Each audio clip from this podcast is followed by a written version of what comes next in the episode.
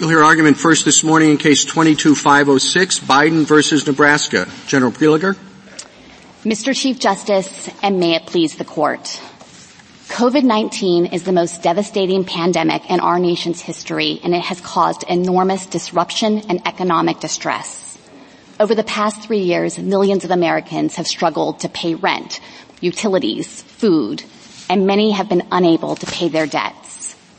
To head off immediate harm for student loan borrowers, two secretaries across two administrations invoked the HEROES Act to suspend interest and payment obligations for all Americans with federally held loans. But if that forbearance ends without further relief, it's undisputed that defaults and delinquencies will surge above pre-pandemic levels. So Secretary Cardona again invoked the HEROES Act to provide a measure of loan forgiveness to ensure that this unprecedented pandemic does not leave borrowers worse off in relation to their student loans. The states ask this court to deny that vital relief to millions of Americans, but they lack standing to seek that result. They principally assert harm to a separate legal person, MOHELA, that could sue in its own name but has chosen not to do so, and the state's asserted harms to their tax revenues are self-inflicted and indirect.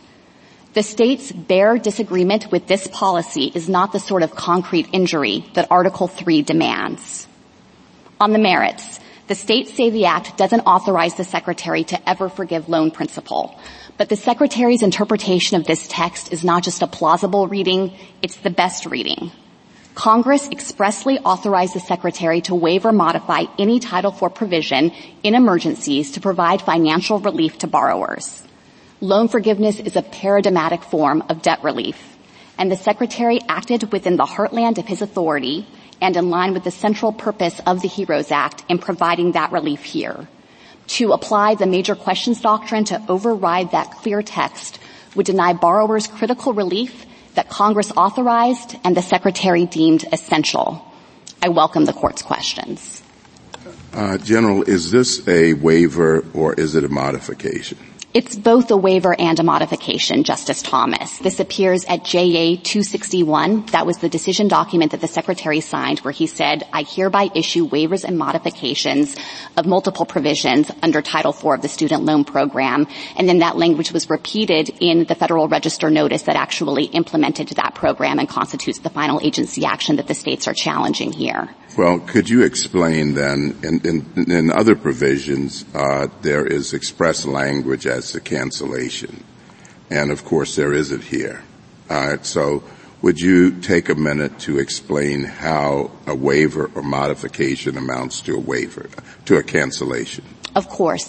So the Secretary identified various provisions in Title IV that govern the terms and conditions of student loans and also govern discharge and cancellation in other circumstances, as your question suggested. And I think the straightforward way to think about how the verbs map on to the Secretary's action is that he waived elements of those provisions that contain eligibility requirements for discharge and cancellation that are inapplicable under this program, and then modified the provisions to contain the limitations that he had announced as part and parcel of announcing this loan forgiveness. Now you had suggested that there's no express statement in the HEROES Act to discharge loan principal, and, and, that's true, but the relevant and operative language here is the provision that says the Secretary is empowered to waive or modify any Title IV provision. And so the HEROES Act isn't enumerating any of the various forms of relief that have long been authorized and implemented under this statute. I don't think anything can be read into the fact that there's no express reference to particular forms of relief because Congress was trying to broadly cover the field and ensure that the Secretary had the tools to respond to the national emergency with whatever relief might be necessitated. But um, in, in, an opinion we had a few years ago uh, by Justice Scalia, he talked about what, what the word modify means. And uh, he said modified in our view connotes moderate change. He said it might be good English to say that the French Revolution modified the status of the French nobility, but only because there's a figure of speech called understatement and a literary device known as sarcasm. We're talking about half a trillion dollars uh, and 43 million Americans. How does that fit under the normal understanding of modifying? So of course I recognize that in MCI, Justice Scalia's opinion adopted a narrower understanding of that term, but I don't read that opinion to set forth a universal meaning of modify no matter the statutory context. And here of course we have a broader phrase, waive or modify. It's undisputed and the states aren't contesting that the ordinary meaning of waive means to eliminate an obligation in its entirety. And I think if you look at that phrase in the context of the statute, that means that modify has to mean making a change up to the point of wholesale elimination. It would be really strange for Congress to say you can eliminate obligations altogether or tweak them just the littlest bit, but you can't do anything in between. Well, but it's waive particular regu- regulatory or statutory provisions. That's that right. to me suggests a much more focused use of the word. Well, it's waive or modify paired with the authority to do that with respect to any Title IV provision. So I think that that, that is the... It doesn't say waive, modify or waive loan balances. That's true, but it's very clear that under the Title IV provisions that are expressly referenced in the statute, things like repayment obligations, cancellation, discharge are core features of the program and obvious candidates for waiver in a statute, the central purpose of which is to provide debt relief to borrowers.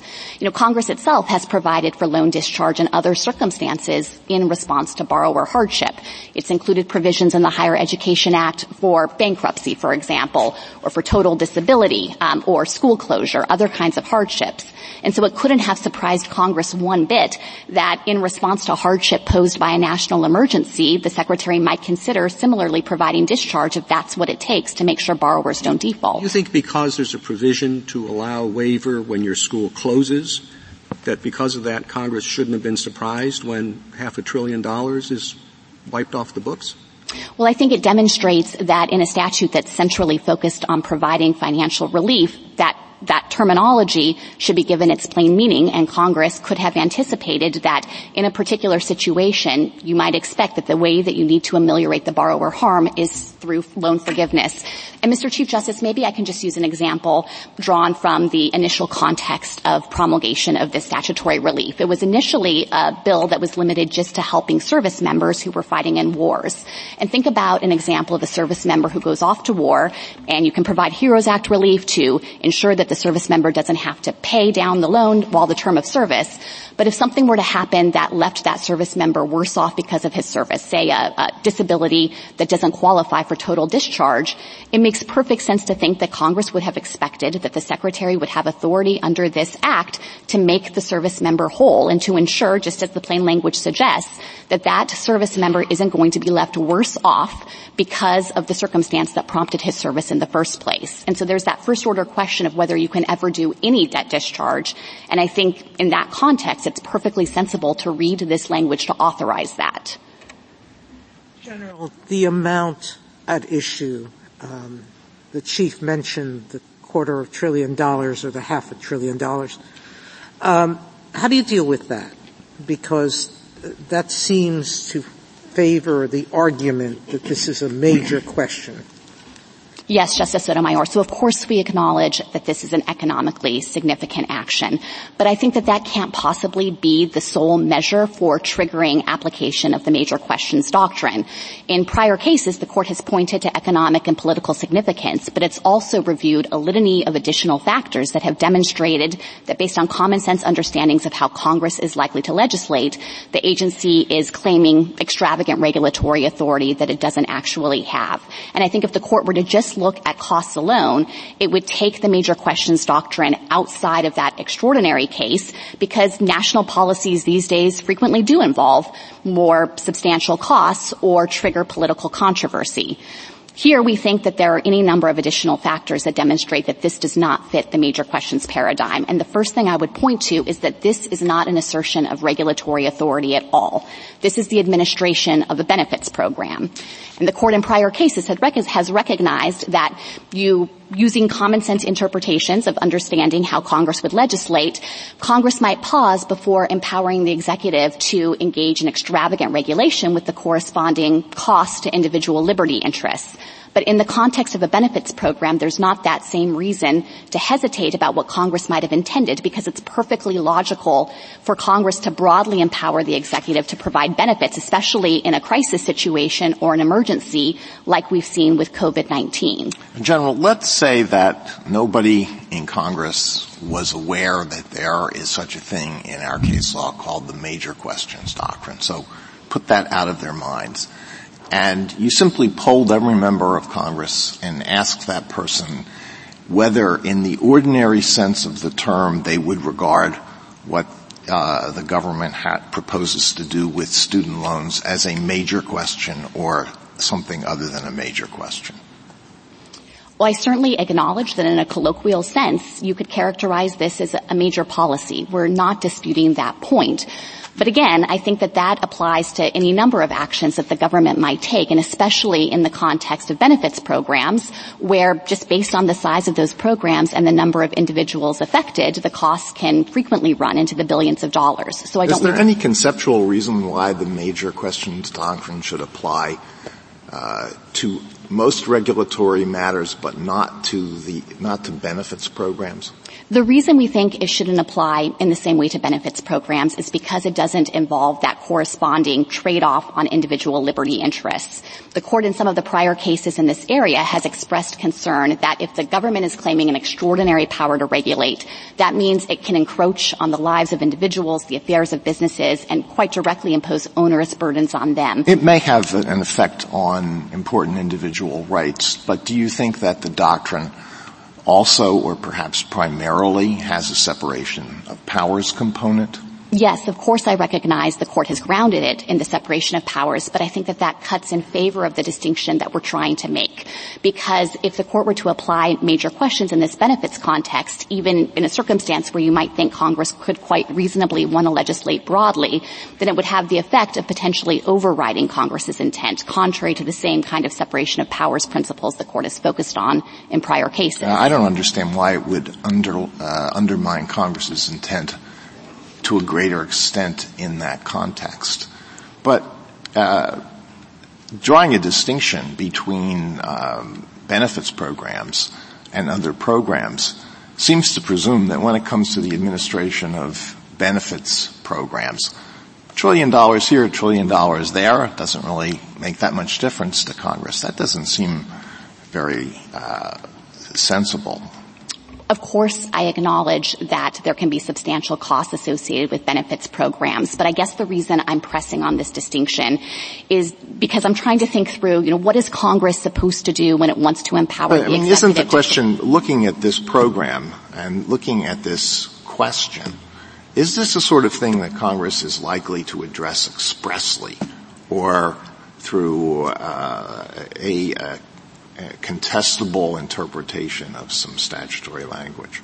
Well, of course, we think Congress did address this expressly here, and Congress directed that in the context of a national emergency, that is the, the limitation of the HEROES Act, so the Secretary can't invoke this whenever he wants. There has to be that predicate war or military operation or national emergency in that context, in line with Congress's limitations on who can count as an affected individual by that em- an emergency, in line with the purposes that relief has to serve, Congress said you can waive or modify any Title IV provision in order to get relief to borrowers. And Justice Alito, I would point to the forbearance policy that's been in place for the prior three years, put into place right at the beginning of the pandemic by then Secretary DeVos, that has been an economically significant program. It's currently costing the federal government more per year than this loan forgiveness plan would cost the government annually. But I would argue that that is right in the heartland of what the HEROES Act aimed to do. It was critical relief that was rushed out at the beginning of this devastating pandemic to ensure that we didn't see spikes in delinquency and default across the nation. May I ask you a question about standing? So it's the case, isn't it, that if any party in either of these two cases has standing, then it would be permissible for us to reach the merits of the issue.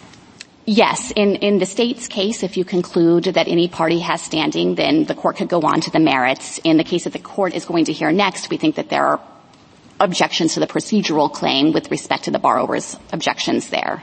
Uh, okay, then let me ask you uh, a question about MOHELA, or maybe a question or two. If uh, MOHELA itself had brought this suit, would you contest uh, Article 3 standing?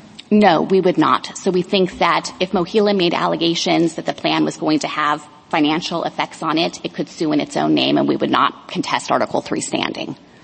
All right. So then we would consider the Article 3 standing of the state of Missouri, right? That's right. And the, the, the most, the, the part of the Article 3 test that's most disputed is injury in fact. Is that correct? That's right. We're also contesting causation and redressability right. here, but I think injury in fact is one of the critical points in dispute with respect to MOHELA and the state's attempt to assert MOHELA's injury. Okay. Injury in fact is a factual question. Uh, so I understand a big thrust of your argument to be that Missouri lacks standing because MOHELA is, is separately incorporated. But why should that formal distinction govern the determination of injury in fact? So we think that the injury in fact analysis here has both a factual and a legal component. Um, in the first place, of course, we're making arguments that even if there's a financial injury to MOHELA, the state hasn't carried its its burden to show that that will have downstream effects on the state or that those would be cognizable. And MOHELA hasn't paid money into the relevant state fund for the past 15 years. It said that further payments were not deemed probable even before this plan was announced. But even putting the, the factual discrepancies to the side, there's a fundamental problem as a matter of law with the claim of injury. And I think it arises directly from two sets of black letter law principles. The first is that the whole point of incorporation is that you're creating a separate legal person with its own rights and interests. And Missouri has derived substantial benefits from structuring MOHELA that way. And the second is the basic Article 3 principle that a party has to come to court and assert her own rights and interests. Right. she can't invoke I, the interests you know, of a third party. All of that is certainly true. You think that, our, that the, la- the fact that MOHELA is incorporated is the end of the day. That's enough to, to defeat standing. We think as a matter of first principles, yes, that this court has several times emphasized that when you have a separately incorporated instrumentality like that, the corporate separateness should be respected and that that well, serves What about LeBron and Amtrak? So those are doctrines not focused on Article 3 standing, of course, but instead are testing for other things. In LeBron, that was a state action case, and the court's reasoning was that you shouldn't be able to parcel out governmental uh, uh, functions to an instrumentality and thereby evade the strictures of the Constitution. Well, have we ever decided a case that presents what you see as the issue here, or what the parties see as the issue, as one of the issues, which is whether, uh, for Article 3 standing purposes, a, an entity is part of a state? No. So the court hasn't addressed this issue in the context of Article 3. There aren't cases that are directly on point on either side, but I think that we definitely have the better argument of the first principles here based on the propositions I mentioned earlier, including those that generally make clear that the court won't countenance third-party claims seeking to invoke rights and interests of individuals or entities that aren't before the court. And I think it would be particularly anomalous to recognize some kind of exception to those principles here for two no, reasons. No, but the question would be whether uh, MOHELA is part of the state of Missouri for present purposes. And where we're considering injury in fact, why should the test turn solely or why should uh, the lack of corporate status be a necessary element? Why shouldn't the test be something more like whether the relationship between this entity and the state of Missouri is such that an injury to MOHELA will necessarily or presumptively be an injury to the state.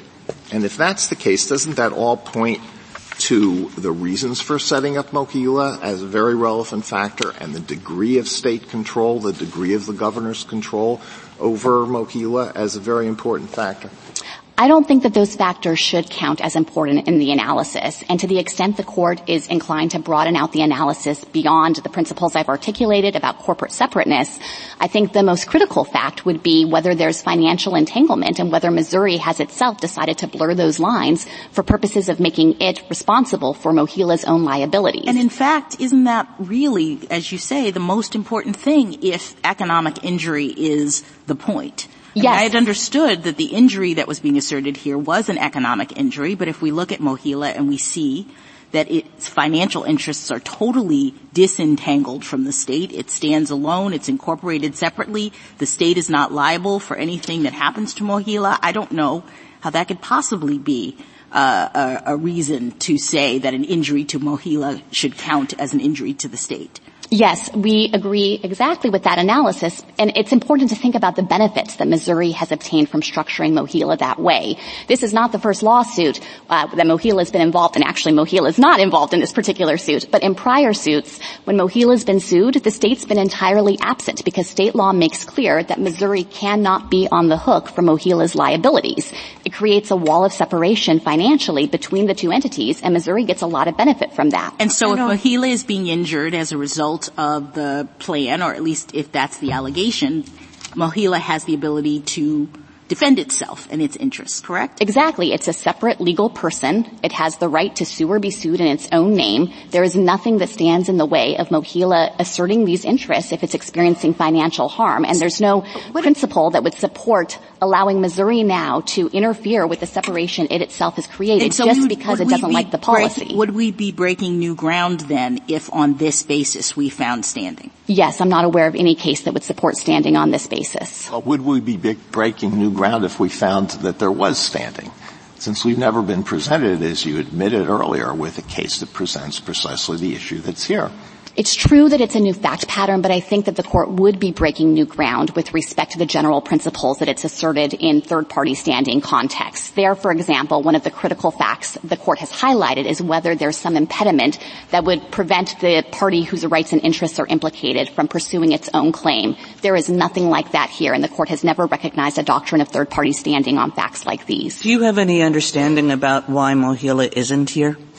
No, the only evidence in the record about MOHELA is that its involvement in this suit has been responding to sunshine law requests. I think it's possible that loan servicers have sunshine law requests brought by brought by the state. So Missouri served sunshine law requests on MOHELA to get information about its because finances. MOHELA was not giving over information voluntarily. That's correct. I think it just reinforces the sense that there was separation here between the state and this instrumentality. If I had to speculate, I think that loan servicers during the course of the forbearance forbearance policy have seen some of their servicing fees be reduced in light of that policy, and it's possible that they are waiting for forbearance to lift so that they can start collecting those fees again, and that might be a possible reason why they made the judgment that they don't want to stand in the way of this forgiveness policy because it's a critical component of allowing payments to resume. Do you think there might be a dependent relationship between agencies like MOHELA and the federal government?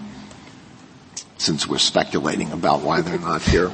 Well, certainly there are contractual relationships, yes. Can I General, ask you, you, oh, sorry. General, there was a Missouri case in 1979, Menorah Medical Center, um, with an agency much like MOHELA.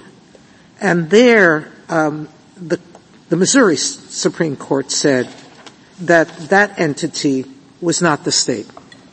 States are free to organize themselves and structure themselves in any way they want, correct? Correct, yes. And it would be odd for us to have a state say, we're creating an, a corporation, we're not going to be responsible for its debts, we're not going to be responsible for any of its contracts, we're not going to be responsible for anything it does financially. And the state itself says, this is not the state, it's an independent corporation, and we're going to say instead that it is the state, correct? Yes, I think that it would be really anomalous to override the separation that Missouri itself created between it and MOHELA in the context of this case. The or to override its own state Supreme Court's decision that it is not the state. Yes, that's correct. General, I'm thinking of an Arkansas versus Texas. It was significant in that case that Arkansas owned the land of the university so it does seem that Missouri has created this separateness with respect to the liabilities of MOHELA. What if, and I'll ask this to the other side, it's not really clear to me what happens to MOHELA's assets. I mean, what if MOHELA itself dissolves? There are no shareholders. I mean, does your answer change if even though Missouri is not responsible for the liabilities, it does have an ownership stake in the assets of MOHELA? I think it's clear under state law, Justice Barrett, that Missouri doesn't have that kind of ownership interest in the assets of MOHELA. And I would point in particular to Missouri Revised Statute 173.410. This is the provision that makes clear that Missouri cannot take the assets of MOHELA and appropriate them. They don't go into the general treasury. It makes clear instead that those assets are under MOHELA's exclusive control. So I think as a matter of state law here, we don't have anything like the Arkansas case that you just referenced. And as well, the flip side side of that is the provision of state law that likewise says Missouri is not going to be liable for any agreements or obligations or liability of MOHELA. So that if MOHELA goes out there in the world and harms someone, the state's not on the hook for the damage. And that's another distinction from the Arkansas case where under state law there, it was clear that a suit against the instrumentality was a suit against the state itself. Would you um, have the same position with respect to federal corporations? Like what about the FDIC or, you know, organizations like that? What if the agency didn't want to sue? Could the United States sue to protect the federal government's interests if the corporate identity was separate, like here? No, I think that our principles would apply with respect to our own instrumentalities. We could, of course, sue to protect interests, distinct rights and interests of the United States. And so respondents have cited some cases, for example, where uh, an instrumentality entered into a contract on behalf of the United States in the name of the United States as its agent, and we had a contract right that we could enforce in our own name.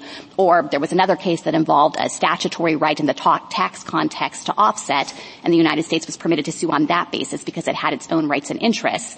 But we've never done what the states are doing here, and in the absence of any underlying contract right or statutory right or trust right, just asserted this all-purpose ability to blur the distinction between the sovereign and instrumentalities when they're separately incorporated in this way. Thank you. Thank you, thank you, General. I just have um, a question on the on the major questions doctrine, and I wanted just a little bit background for why I want to get your views on how it applies. You're, you're arguing here that um, no notice and comment proceeding was required before the action taken on the half trillion dollars of loans, uh, and that because of your view that the president can act unilaterally, that there was no role for Congress to play in this either.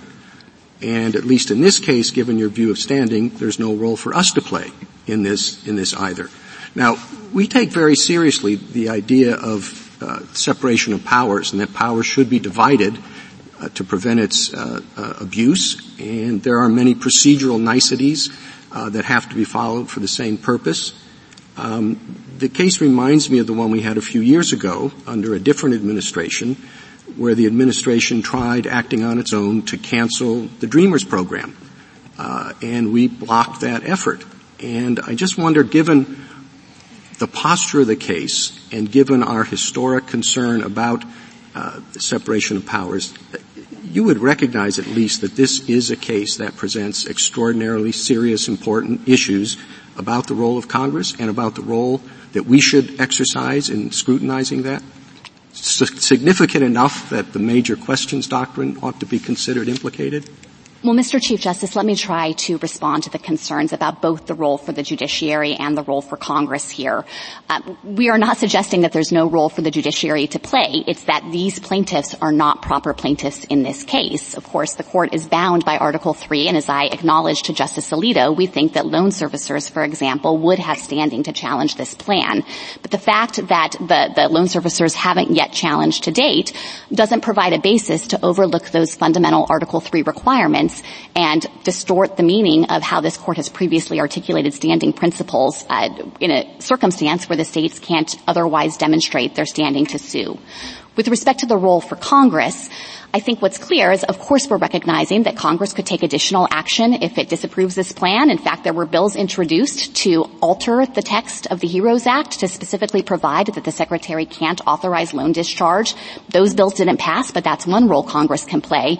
I think, though, that if the Court is focused on trying to ensure that Congress's role in this process is respected, that just argues in favor of reading this text in line with what the plain language suggests. You know, these are not words of limitation in the actual assertion of authority here. Waive or modify any Title IV provision. The states want this court to say Congress really only meant waive or modify some of the provisions, not all of them, not the central provisions that govern repayment and cancellation, when those would have been obvious candidates for waiver or modification in a loan discharge program. And if the court overrides that clear HEROES Act language here, I think that it could only thwart Congress's intent in this particular posture of ensuring that you have the tools, the Secretary has the tools he needs to take care of Americans in a, a national emergency situation. Well, whether Congress uh, acted or not was a factor that we considered in the major questions doctrine. And uh, the way we considered it uh, is whether or not the issue uh, that was before the court is something that had been seriously considered and debated and was a matter of political controversy before Congress. Um, that certainly is the case here, right? That's right. We're not disputing that this is a politically significant action. But if you're well, focused- not just a politically significant action, but one that has the attention of Congress. The fact that it hasn't acted under the major questions doctrine, but has considered the matter, uh, we cited as support for the notion that maybe it should be one for Congress. If you're talking about this in the abstract, I think most casual observers would say if you're going to give up that much amount of money, if you're going to affect the obligations of that many Americans on a subject that's of great controversy, they would think that's something for Congress to act on. And if they haven't acted on it, then maybe that's a good lesson to say for the uh, uh, president or, or the um, uh, administrative bureaucracy that maybe that's not something they should undertake on their own. Well, let me react to that in a couple of different ways, Mr. Chief Justice. First is to emphasize that the unenacted legislation that the states are pointing to here um, did not mirror the particulars of this plan. So I don't think it would be right to say that Congress has specifically focused on this plan and disapproved it. And if the court were to go down that road, I'd point again to the fact that there's there's legislative inaction on the other side of not amending the HEROES Act. But I would think that the court, as it usually does, would place more focus on enacted legislation. And here, during the pandemic, Congress enacted a provision of the American Rescue Plan that specifically anticipated and sought to facilitate a program of loan discharge by providing that it wouldn't be subject to federal taxation from 2021 to 2025. So I think that that congressional action actually carries more weight in the analysis. Thank you. Justice Thomas, anything further?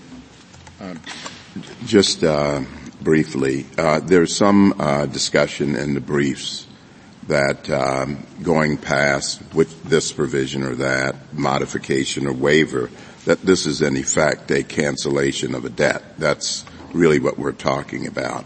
And that as a cancellation of $400 billion in debt, uh, in effect, this is a grant of $400 billion. And it runs headlong into Congress's uh, appropriations authority. And I'd like to give you some time to uh, respond to that. Sure. And, and so first I want to take on the argument that some amici have made in this case about implicating appropriations authority. Of course, implementing this program doesn't require that any money be drawn from the Treasury. And so I don't think that it strictly raises an appropriations issue, which is why I think the states aren't raising that argument here. Uh, and to the extent that the concern is about the secretary taking action in a way that Congress didn't authorize. It seems to me that it just collapses back into the central interpretive question in this case, which is does the HEROES Act authorize the secretary's action or not? With respect to the concern you raised that the, the effect of loan forgiveness here will result in cancellation of a measure of debt for the affected borrowers, of course that's true, but I don't think that that is materially different from the kind of effects you can see from other types of authority that's long been exercised under the HEROES Act. You know, take the forbearance policy that I've mentioned. This has been powerful relief for debtors, I'm sorry, for student loan borrowers while it's been in place with respect to their debt. Uh, and it's had, you know, kind of permanent financial effects on the government, over $150 billion over the course of that forbearance program by the end of it. But it's been absolutely critical relief and it's provided that kind of help to the student loan borrowers as well who haven't had to make those interest payments or any payments on their loans while it's been in place. And that too can have the kind of consequence of resulting in cancellation of principal during the period of forbearance. The, the years that borrowers spent in forbearance count towards loan forgiveness programs, for example. So at the end of the day, those borrowers in income driven repayment or public service loan forgiveness are going to pay less on their loan overall. It will be forgiven three years earlier or without those three years of payments that they weren't obligated to make. But I don't think that in any sense calls into question the legitimacy and authorization behind the forbearance policy.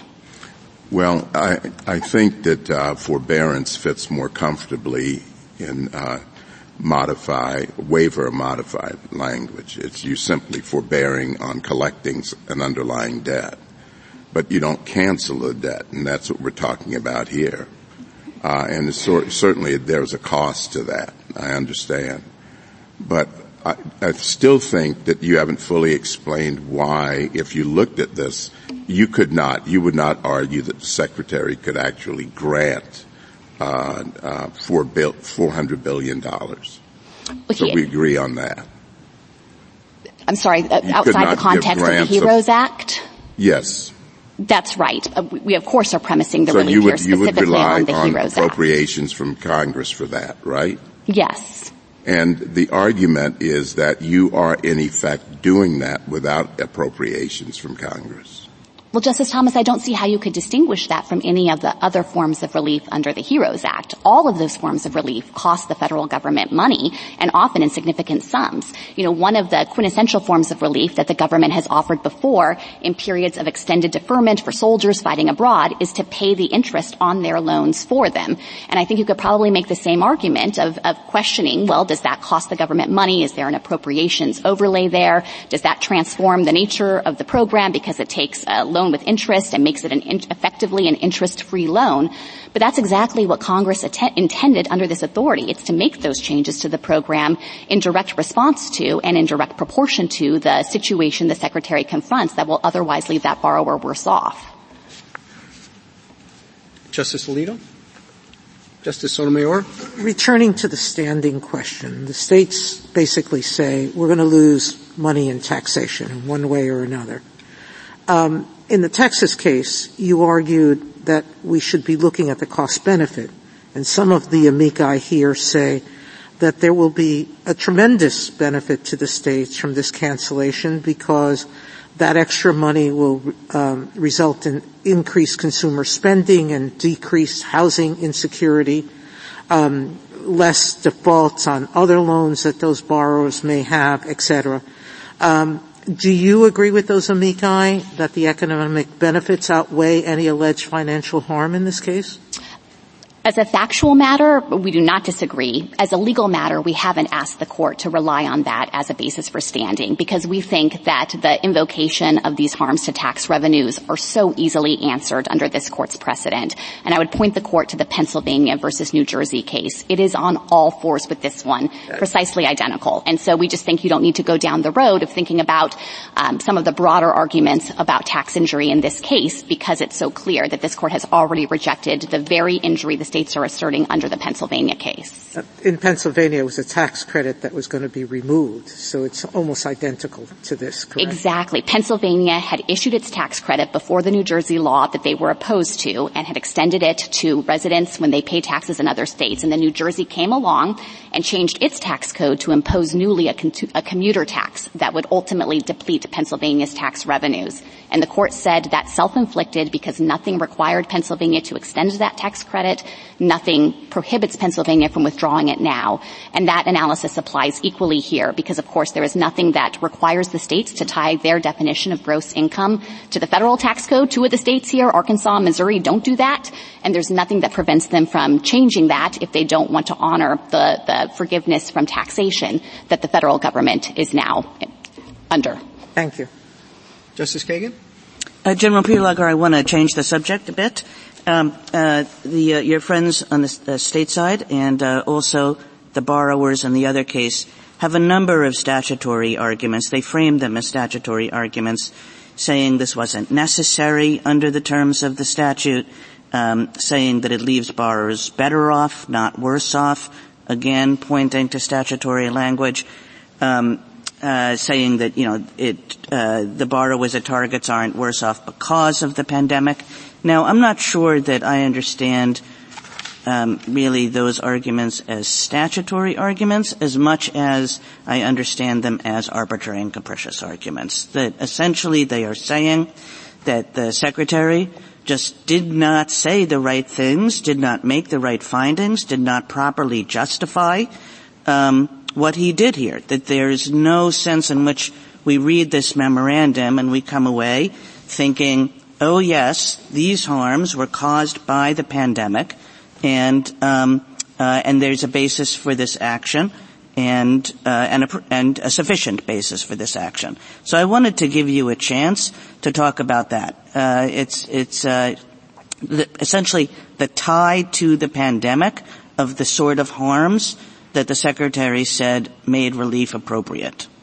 So let me say at the outset that I agree that those kinds of arguments, I think, find a much more natural home in arbitrary and capricious analysis. And the reason for that is because it's clear that Congress tolerated a overbreadth in this statute. It told the secretary, for example, that he can act on a class-wide basis. He doesn't need to go case by case with respect to each individual borrower who stands to benefit under HEROES Act relief. It said he should take action to um, ensure, that is, make certain that borrowers aren't left worse off as may be necessary, not as strictly necessary. So once we're in the world where it's clear under the statute that the secretary isn't violating the HEROES Act by providing relief that's class-wide and may have the effect of offering critical benefits to borrowers who, as it turns out, wouldn't have needed them in the absence of the relief then I think the question boils down to has the secretary justified his line drawing and the scope of relief and that really should function under arbitrary and capricious review. And here I think with respect to all of the state's arguments they lack merit when you look at the secretary's explanation for why this relief in his judgment was necessary. He documented the substantial economic impacts of the COVID pandemic across the entire country that's already necess- necessitated unprecedented levels of aid that we've never seen before. $5 trillion in other pandemic relief efforts, this forbearance policy under the HEROES Act that the department had never put into place before. So he documented those financial effects the pandemic has had on borrowers. And then he explained using data that he examined that huge swaths, substantial percentages of borrowers were going to be at serious risk of default and delinquency or inability to pay their loans once forbearance ends. And that ultimately justified his decision about how to craft the limits within the program and the scope of relief to offer. And I think that all of the state's arguments about how that wasn't strictly necessary or that maybe it doesn't have enough of a connection to the pandemic are answered in full by the Secretary's analysis here. Thank you. Justice Gorsuch? I'd like to follow up on Justice Kagan's question, General. Um, under State Farm, one of the things that uh, the government must normally do is, in its memoranda, explain not just the, the benefits of its proposed co- course of action, but also grapple with the costs or negative effects of, of a program that it proposes. And um, your friends on the other side argue that that's another deficiency in the Secretary's memorandum. And I'd like to give you the chance to respond to that. Yes, of course. So I want to say at the outset that my friends are mistaken to suggest that the Secretary didn't even consider costs here. The Department extensively modeled the costs associated with this program and submitted those cost well, estimates I, to I, OMB. I, I, don't just mean the numbers, yeah. Um, but generally the, the negative effects um, to the economy, to other persons, to people who don't have this opportunity for debt relief. There are a variety of factors that under State Farm normally the government would have to consider.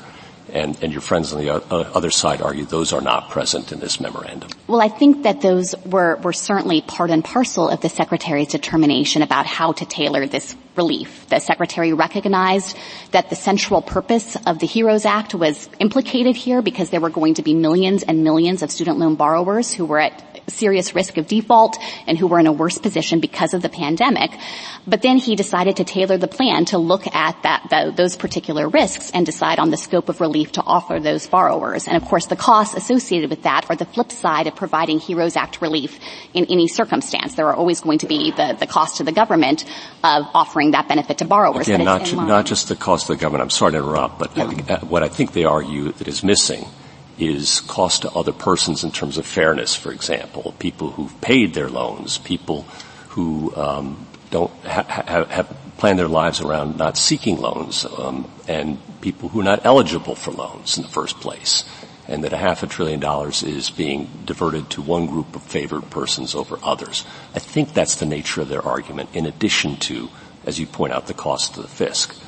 I didn't see anything in the memorandum that dealt with those kinds of questions. And if there is something, I'd be appreciative if you could point me to it. No, there's not. But that's because I think that those kinds of arguments are inconsistent with the statutory scheme that Congress set up here. Congress already made the judgment that in the context of a national emergency, you should be able to provide borrowers with this kind of relief to serve this purpose. And so I think for, for the states to suggest that it's incumbent on the secretary to say, actually, I'm not going to do that, even though Congress wanted to, me to ensure that borrowers won't be left worse off is, is just at war with the whole statutory purpose. I appreciate that.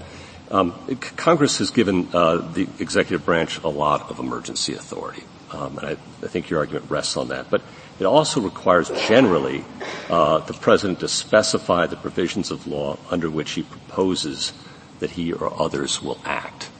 Uh, that's 50 U.S.C. 1631. I think. My notes are right. Um, and, and I'm just wondering, did that happen here? Yes, it did. So the COVID-19 emergency, um, the specific provisions that he invoked were part of the Social Security Act and HHS's authority to target the spread of disease. Um, I can't give you the exact citation here, but that determination did, was made. Did he indicate anything under the HEROES Act or the Department of Education that's acting in this case? No, but I think that it's clear that the HEROES Act is linked to the declaration of the national emergency, not the other way around. Okay. And then um, finally, on standing, um, in, in, the New York census case, the majority of this court held that the failure to count an individual, potential failure to count an individual, uh, undercount uh, the census would have potential effects to the state of New York in, terms, in terms of the benefits it might later receive. That kind of knock-on effect was sufficient to constitute standing in that case. And I'd just like to get your thoughts on how you'd have us distinguish that. Sure. So in that case, of course, the court was looking at a census count that was going to plug in directly to the amount of federal funding that the state would receive. And I think that, you know, in, in the kind of terminology that we've been using and thinking about this issue with, that was a direct effect, that effectively the action would, by virtue of determining federal funding for the state, in that way operate directly on the state or, or at least determine its rights and interests. And here, there's not the same kind of direct effect. Of course, as I've already mentioned to Justice Sotomayor, we think that this is a self-inflicted injury to begin with, so the court doesn't need to get into those issues. But even if it does, here, the kind of downstream effects on tax revenues bring this case within Florida versus Mellon as the closest analog and not Department of Commerce. Thank you. Justice Kavanaugh? I'd like to pick up on the Chief Justice's and Justice Thomas's questions on statutory text and then our precedent. I think you said earlier what was Congress in 2003 supposed to do uh, in terms of advance authorization, but of course they could have in 2003 referred to loan cancellation and loan forgiveness, and those are not in the statutory text. So then that leaves us with a situation that I think we've seen before, an old statute in general language, Congress specifically considering the present issue uh, repeatedly, but not, as you acknowledged, passing legislation that would authorize the specific a- action. And then in the wake of Congress not authorizing the action, the executive nonetheless doing a massive new program. And that seems uh, problematic under going back to the benzene case, the Brown and Williamson, UARG, you know the line of cases. So why does this case not fit into that formula that we've seen before in prior cases? So there was a lot packed in there and I want to be careful and try to respond to each of the considerations you raised because I think actually down the line, this case is a far cry from those prior situations the court is confronted. You mentioned the idea of taking an old statute with, you know, general language or cryptic language and pressing it into service. I don't think that that is a fair characterization of this use of the HEROES Act. The whole point of this statute, its central mission and function is to ensure that in the face of a national emergency that is causing financial harm to borrowers, the secretary can do something. He can alter the student loan program to ensure that they're not worse off. So there's not the same mismatch here of taking an old statute and dusting it off and deploying it in a context where Congress could never have imagined it would be used before. Instead, this is a perfect fit with the problem that the secretary confronted. Um, you also suggested that there would have been a clearer way for Congress to formulate this language, that there's no express reference here. But I think that that doesn't carry a lot of significance in this context because, of course, Congress didn't enumerate any of the possible forms of relief under the HEROES Act. It says that the Secretary can consider waiving or modifying all Title IV provisions. And certainly if there was an enumerated list, you might be able to draw inferences from that. But here, I think the opposite inference applies, that Congress wanted to cover the waterfront and ensure ensure in advance that the secretary had the tools depending on whatever situation he confronted to make sure that student loan borrowers weren't going to be left worse off. You mentioned the congressional inaction, and I think that it, it's true that I acknowledge uh, that that demonstrates that this is a politically significant issue. We have we have never contested that point, but there again, as I mentioned to the Chief Justice, we have inaction on both sides. Congress has not amended the HEROES Act, and instead enacted the provision of the American Rescue Plan that anticipated this this program in particular and facilitated it by ensuring that those discharges would not be subject to federal taxation.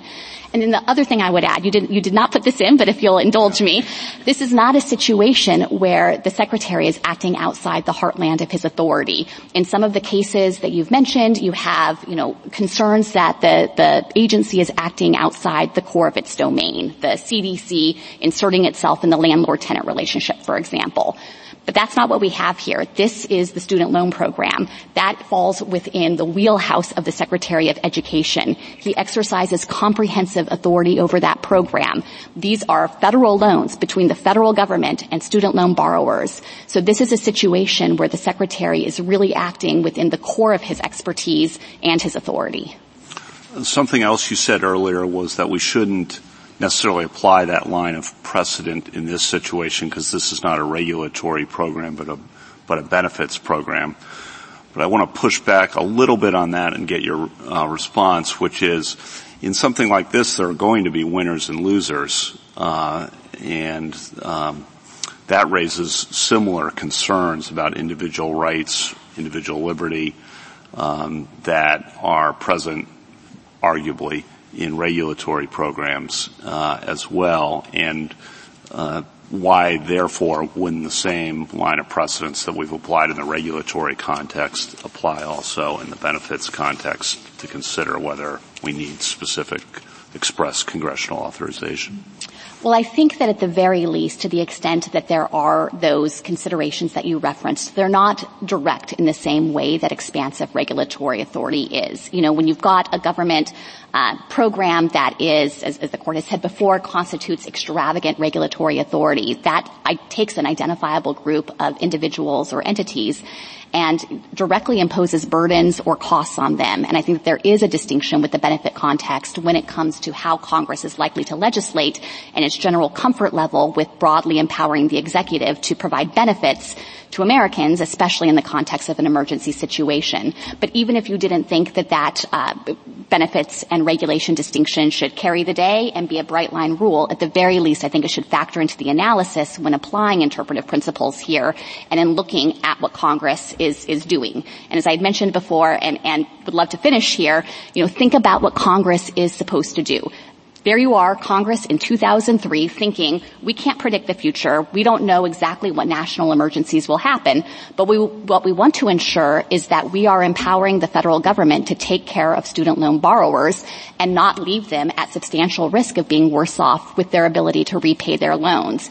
And the language that Congress enacted here is a perfect fit to accomplish that goal. And it's hard to see what Congress could have done differently. Last question. Uh, broadening it out uh, and thinking about, you mentioned emergencies, the history of this court with respect to executive assertions of emergencies. Uh, some of the biggest mistakes in the court's history were deferring to uh, assertions of executive emergency power. Some of the finest moments in the court's history were uh, pushing back against presidential assertions of emergency power, and that's continued not just in the Korean War, but post 9/11, uh, uh, in some of the cases there. So given that history, uh, there's a concern, I suppose, that I feel at least about how to handle an emergency assertion. You know, some of the amicus briefs, one of them from a professor says this is a case study in abuse of a executive emergency power. So I'm not saying I agree with that. I'm just saying that's the assertion, and I want to get your assessment. This is a big picture question, so I'll give you a little time of how we should think about our role in uh, assertion of presidential uh, emergency power given the court's history. Well, I think in, in light of that history, in all of the contexts that you identified, it's where the distinction between regulation and benefits really makes a difference. Uh, and it actually tracks some of the concerns that have been raised about standing and the Chief Justice's questions about who could actually sue on this plan and what role there is for the judiciary. To the extent that there is a limited category of people who have the actual kind of cognizable Article 3 harm that would permit standing in a case like this one, I think that just shows that that's because when the government is administering a benefits program, there are fewer uh, reasons to be concerned that it is going to have the kind of profound um, burdens or, or regulatory effects that might prompt a note of caution in other contexts involving exercises of emergency powers. Instead, I think that the considerations all line up on the other side when you think about an emergency situation. It is logical for Congress in, in confronting that possibility to think we want to make sure that without delay, the executive branch can take care of Americans and can get them essential benefits it did so here with language that has many other limitations, so we are not claiming just limitless authority for the federal government to do what it wants in an emergency. The HEROES Act limits the circumstances that can trigger the authority. It says who you can help. It says how you can help them, uh, and it enumerates the purposes that the aid has to serve. So in all of those ways, Congress can find that authority. But in a circumstance like this one where the Secretary has made the findings that without this critical relief for debtors, we are going to have a wave of default across the country with all of the negative consequences that has for borrowers, I think it is precisely the type of context where the executive should be able to implement those emergency powers. Thank you very much. Justice Barrett? Shano, my first question is clarifying because I think I may have misunderstood. You said at the start of your argument that the Secretary both waived and modified. I had understood that the Secretary only relied on the modification in the Federal Register at the relevant cites at 87 Federal Registers 61512 and 61514. Um, is it in those same, did I just miss in there, did he also specifically say waive? So I, I understand where your confusion comes yeah. from because at times in the Federal Register he spoke of modifications and then if you read down in the next paragraph he said these waivers will.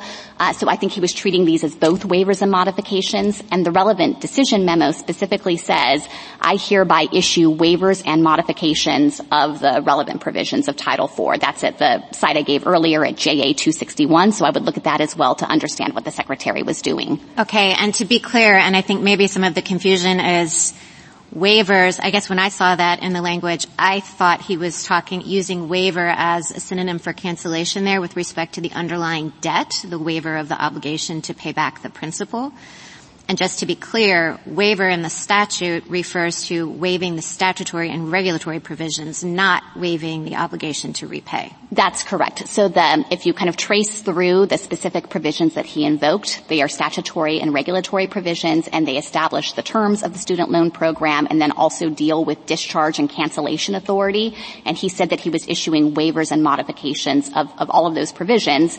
And I think the right way to conceptualize this is that he was waiving the elements of the discharge and cancellation provisions that are inapplicable in this program that would limit eligibility to other contexts and then modifying the provisions to bring it in line with this program and the, and the student loan borrowers who are eligible for relief. So kind of like if you think of it as red penciling, both deleting and then adding back in, waiving and then putting his own requirements in? That's right. And the states have suggested there was something improper about adding the requirements in, but the HEROES Act directs him to do this. That's subsection B2 specifically says he has to publish the terms and conditions for the loan program that are going to apply in lieu of the waived and modified provisions. So there's nothing improper about the Secretary delim- uh, delineating how those waivers and modifications were going to operate. Okay. Next question is also a clarification because I want to be sure I understand your position on LeBron and the overlap potentially between when we're thinking about are you acting as an arm of the government for purposes of say, like in the Amtrak sense, are you bound by the First Amendment? And are, is MOHELA part of the government of Missouri for purposes of standing? So could MOHELA, say, deny loans to people on the basis of their race or their religion? Would the First Amendment bind MOHELA? I think the MOHELA likely would qualify as a state actor under the LeBron test, but I don't think that the LeBron test should in any way be controlling for Article 3 standing purposes. Well, why would that be? How can they be part of the government for purposes of the state action doctrine, but then not for purposes of standing? Either they are or they are not part of the government of Missouri, right? So we're certainly not disputing that they could be, that they're a public instrumentality, that they have governmental functions, uh, and that's the kind of inquiry the court would engage in to determine whether they're brought within the state action doctrine. But one way to think about this is that the court in trying to kind of analyze who's a state actor has made clear that it would be inappropriate for a state to be able to separately incorporate an instrumentality, for example, and that way evade the strictures of the Constitution. There's kind of a good equitable reason to ensure that states can't thereby unbind themselves from the Bill of Rights with respect to fundamental rights of citizens. Here, I think all of the equitable considerations line up in precisely the opposite direction. We have a situation here where Missouri has benefited from the corporate separateness. It's ensured that it's not going to be responsible for MOHELA's debts.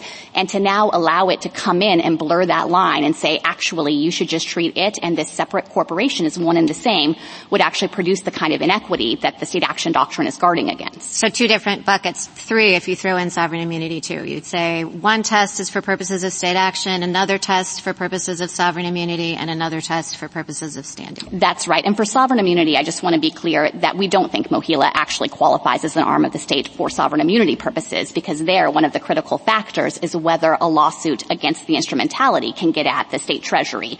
And here, the financial separation makes clear that there is a strict wall and that Missouri is not going to be responsible for MOHELA's debts. Lower courts have gone both directions on this, but we think that under this court's precedent, MOHELA wouldn't qualify as an arm of the state.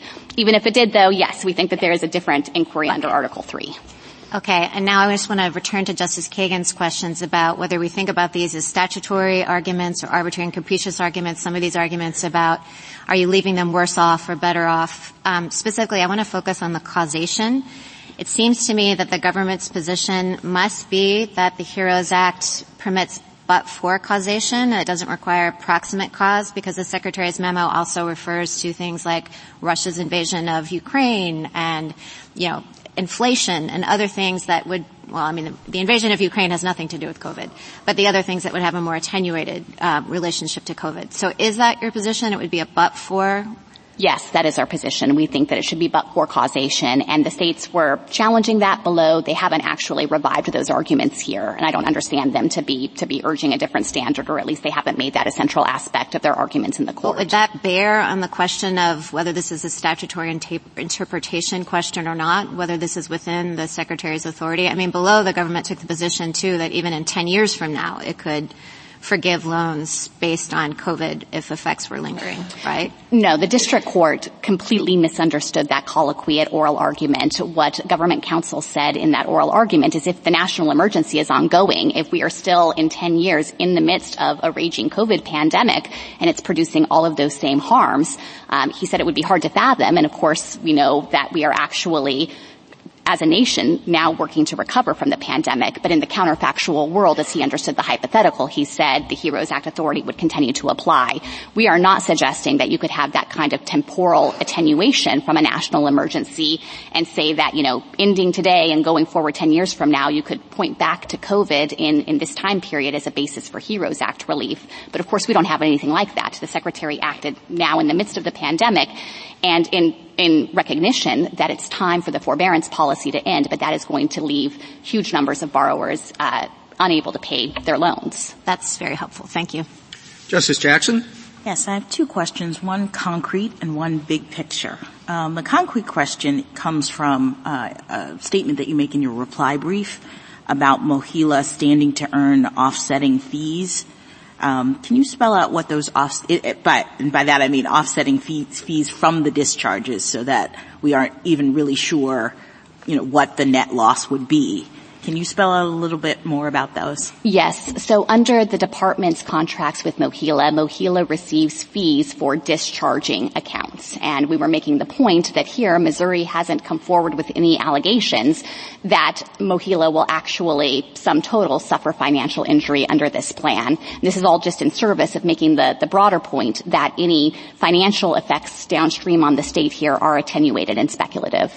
So we don't know um, really what the ultimate loss would be to MOHELA, even if we believe that MOHELA is part of the state. That's right. The states haven't offered any evidence in that regard to substantiate their assertion of standing. All right, and, and I also have uh, a big picture question about standing. You've been arguing uh, that standing here would be a reach um, if we were to, for example, find that you know MOHELA somehow uh, losses to it count for the purpose of the state um, based on established standing principles. And what I've been mulling and wondering is whether the same concerns about the political significance of this case that the chief pointed to uh, could be a reason um, for us to hold the line in terms of thinking about our standing doctrine and whether or not we should expand it in this area.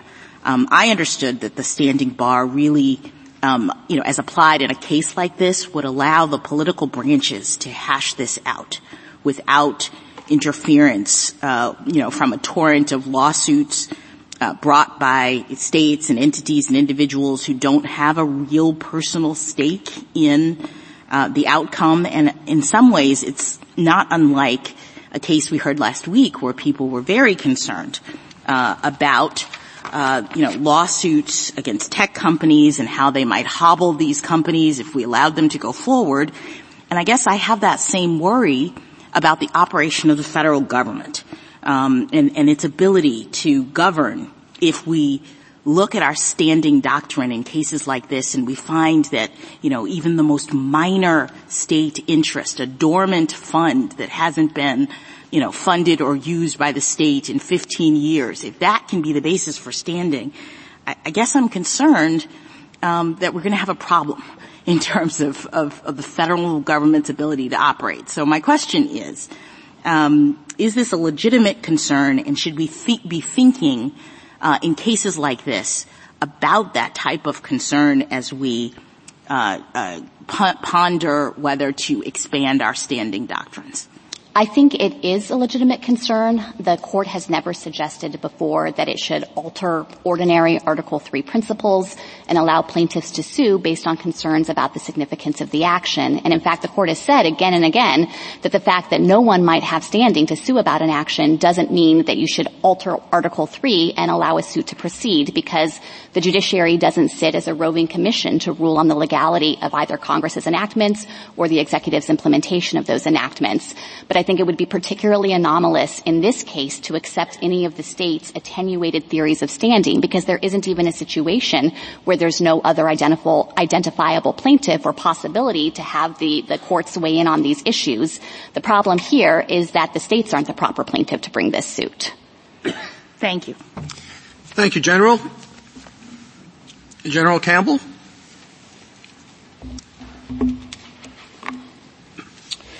Mr. Chief Justice, and may it please the Court. The Secretary is attempting to bypass Congress on one of today's most debated policy questions, student loan forgiveness. After many failed legislative efforts, the Secretary seeks to write off nearly a half trillion dollars in loans for over 40 million borrowers. No statute authorizes this sweeping action. On standing, Missouri has the right to vindicate the harms to MOHELA. MOHELA is a state-created and state-controlled public instrumentality that performs the essential public function of providing financial aid to Missouri students. The Secretary's program threatens to cut MOHELA's operating revenue by 40%. That will directly undermine MOHELA's ability to further its critical public purposes and the state has standing to assert those harms. On the merits, this is a major questions case. A nearly half trillion dollar debt cancellation program is undoubtedly a matter of vast economic and political significance. It is also unprecedented. Never before has the HEROES Act been used to forgive a single loan. In addition, the Secretary here asserts a breathtaking power to do anything that he thinks might reduce the risk of borrowers defaulting even years after a national emergency arises. He needs clear congressional authorization for such power. But he doesn't have it here because the HEROES Act does not authorize this program. The Act permits the Secretary to waive or modify existing provisions because of a national emergency. It does not permit him to rewrite existing provisions to create a new program that covers 95% of borrowers and applies to them regardless of how the pandemic affected them. This court should declare this program unlawful, and I welcome the court's questions. Uh, General, I think at the beginning you should uh, comment some on the relationship between MOHELA and the state of Missouri. Um, primarily the, as you've heard, uh, the effect of this uh, forgiveness program on MOHELA and by extension uh, on the state of Missouri for the um, at least to establish uh, standing. Uh, sure, Justice Thomas. To start with the effect on MOHELA. So MOHELA, approximately uh, as of last fiscal year, 77% of its operating revenue came from servicing direct loans. The Secretary tells us that nearly half of all loans, all borrowers' loans will be discharged under this program. So it stands to reason that about half of uh, MOHELA's operating revenue from direct loans will be cut, and overall that amounts to about 40% of its operating revenue. Now, uh, Justice Jackson asked the question about whether there are offsetting fees. It, it, it's very hard to believe, and the government doesn't offer any details in its reply brief, that a one-time payment of fees for discharging loans will offset the ongoing fee that MOHELA earns from servicing those loans. But so, isn't that your burden? I mean, I, I understood the government to say that you are bringing this lawsuit and you have to establish standing. And so to the extent we're trying to assess whether or not MOHELA is actually going to be injured, I, I don't think you can answer, but the government hasn't said something about the fees. Well, the, my point in bringing that up, Justice Jackson, is that the government hasn't, hasn't said anything about the fees in responding to what we've already substantiated through the documents we've put in. We have put in documents indicating that this will amount to approximately a 40% loss of operating revenue for MOHELA. And in response, the government referenced potential offsetting costs, which they don't quantify, and they don't show that that would significantly reduce the injury that we're anticipating. MOHELA now, isn't here, General Crawford. Is that correct? Uh, MOHELA is not here, it but its interests the ability to here. sue and be sued. It's been set up as an independent corporate entity with the ability to bring suits on its own. Usually we don't allow one person to step into another's shoes and say, I think that that person suffered a harm, even if the harm is very great. Um, uh, we, we, we, we leave it to the person, him or her or itself, to make that judgment. Now here the state has derived very substantial benefits from setting up MOHELA as an independent body with um, uh, uh, financial distance from the state and sue and be sued authority. So why isn't MOHELA responsible for deciding whether to bring this suit? Uh, we don't deny that MOHELA has could file a suit like that, but the state's interest is directly implicated here, so it is allowed to assert the interest it has in MOHELA directly. But I guess, there, I mean, there are third parties all the time who have an interest in, gosh, I, I wish that party over there would bring a suit um, because uh, I have some relationship with that third party and I would like it very much if that third party represented its own interests better, in my view. But we don't do that. We, we, we, we don't allow that kind of um, uh, uh, interference with the decision of the entity involved to decide whether the harm is of the kind that, uh, that they want to sue for.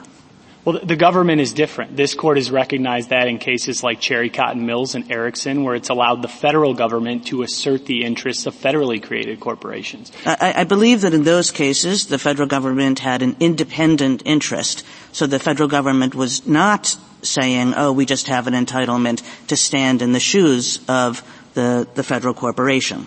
Uh, two, two responses. The first response is I don't think that's the best reading certainly of Cherry Cotton Mills. Cherry Cotton Mills, the court discussed a number of facts and then at the end said the reason why the government can assert the federal corporation's interest is because it is performing purely governmental purposes. That's exactly what's happening here. The state of Missouri has declared that everything MOHELA does is the performance of an essential public function. So that's the first response. The second response is even if the state does need an interest, the state has an interest here. I'd identify at least three. The first interest is that the state created MOHELA to provide financial aid for Missouri students, and that's what it does. The second interest is in the Lewis and Clark Discovery Fund. And the third interest is in the regular contributions that MOHELA makes to the state scholarship programs. Now there was some discussion earlier, earlier about the Lewis and Clark Fund and some uh, suggestion that it's a dormant fund that no longer exists. I, I think it's clear, I, I think we need to clarify what exactly is the status. So yes, it's true that there hasn't been a contribution in the last 15 years, but that's because the state has negotiated with MOHELA for MOHELA in lieu of making the Lewis and Clark contribution institutions to contribute over $65 million directly to the state scholarship program. And in exchange for those agreements, the, the uh, state has allowed the Lewis and Clark deadline to be extended. So at this point, the question is, what's going to happen at the next deadline. The next deadline is coming up next year. And it, if the question before this court is whether cutting MOHELA's operating revenue by 40% will increase the risk that it either won't make the next contribution to the Lewis and Clark Fund or it won't make the next payment to the scholarship fund in lieu of the Lewis and Clark Fund. So that's what's most important to you now is the Lewis and Clark Fund? Uh, no, it's not, Your Honor. What's most important to us is that the state can speak directly for MOHELA, but I was responding to the question about the interest that I guess I understood the interest to be if MOHELA was really Missouri, the loss of the servicing fees. Am I misunderstanding that? Uh, no, you have not. two different arguments, right? That's you have correct. That argument, and then you have this argument about the Lewis and Clark Fund. That, that's correct. Uh, my first response to Justice Kagan, I was trying to focus on the first theory, and then the second response, where I got into the Lewis and Clark Fund, I was responding under the second. On so the first theory, um, it's hard to imagine how the state of Missouri can claim an injury putting the Lewis and Clark and the scholarship issues aside, when it's not responsible for the debts of MOHELA, it's not responsible for the contracts it enters into, it doesn't own the assets of that corporation. Um, there is on paper no financial obligation by the state or loss to the state by anything MOHELA does or anything it gets. I'm, I'm putting aside Lewis and Clark. It's hard, it's just very hard for me to say that there is an interest sufficient for the state to speak on behalf of an entity who has the right to sue or be sued. When this court in LeBron and when the Missouri Supreme Court in casualty reciprocal exchange consider whether an entity is a part of the government, it looks at a far more broad but those analysis. Are different, those are different issues. Standing has to do with injury. It doesn't have to do with are you evading the Constitution? Are you trying to delegate public functions? Those are all, are you immune because you are acting in a way that only a state can? Those are very, very different questions. This is the question of standing, which relies on injury in fact. How can you have, I'm putting Lewis and Clark aside, how can you have injury in fact if you've immunized, you the state, have immunized yourself from any liability or any injury that MOHELA could experience? Because the state speaks for MOHELA. The state represents MOHELA. Well, it, it decided to give this entity the right to sue and be sued. So it, it, it chose to say, I'm not injured in fact. Speaking is not the same as injury. Your Honor, the, the federally created corporations in Cherry Cotton Mills and Erickson also had the right to sue and be sued, but that didn't stop the federal government from asserting their interests. In addition, if we're focusing just on the right to sue or be sued, the Secretary has the right to sue or be sued. That doesn't disable the Department of Justice for rep- from speaking for now, their let's interests. go back to Lewis and Clark a moment. Um, the arrangement that MOHELA and the state engaged in predated the pandemic, correct? Started in 2009, 2010? Uh, the, the Lewis and Clark Fund yes, started the in suspension of MOHELA's contributions to it. Started correct? in 2008. Um, isn't it a series of speculations that in 2004, absent this uh, program, that the state won't continue that arrangement it currently has and continue to defer obligations? MOHELA said that it, MOHELA has already said publicly that it doesn't think that contributions to the Lewis and Clark Fund are within its wheelbarrow obligations. That was one of the reasons this arrangement has been made, correct? Well, uh, MOHELA recognizes that it still owes $105 million to the Lewis and Clark Fund. Well, it's, in fact, I understand it's not writing it off as an obligation anymore. But it still, doesn't carry it on its books anymore.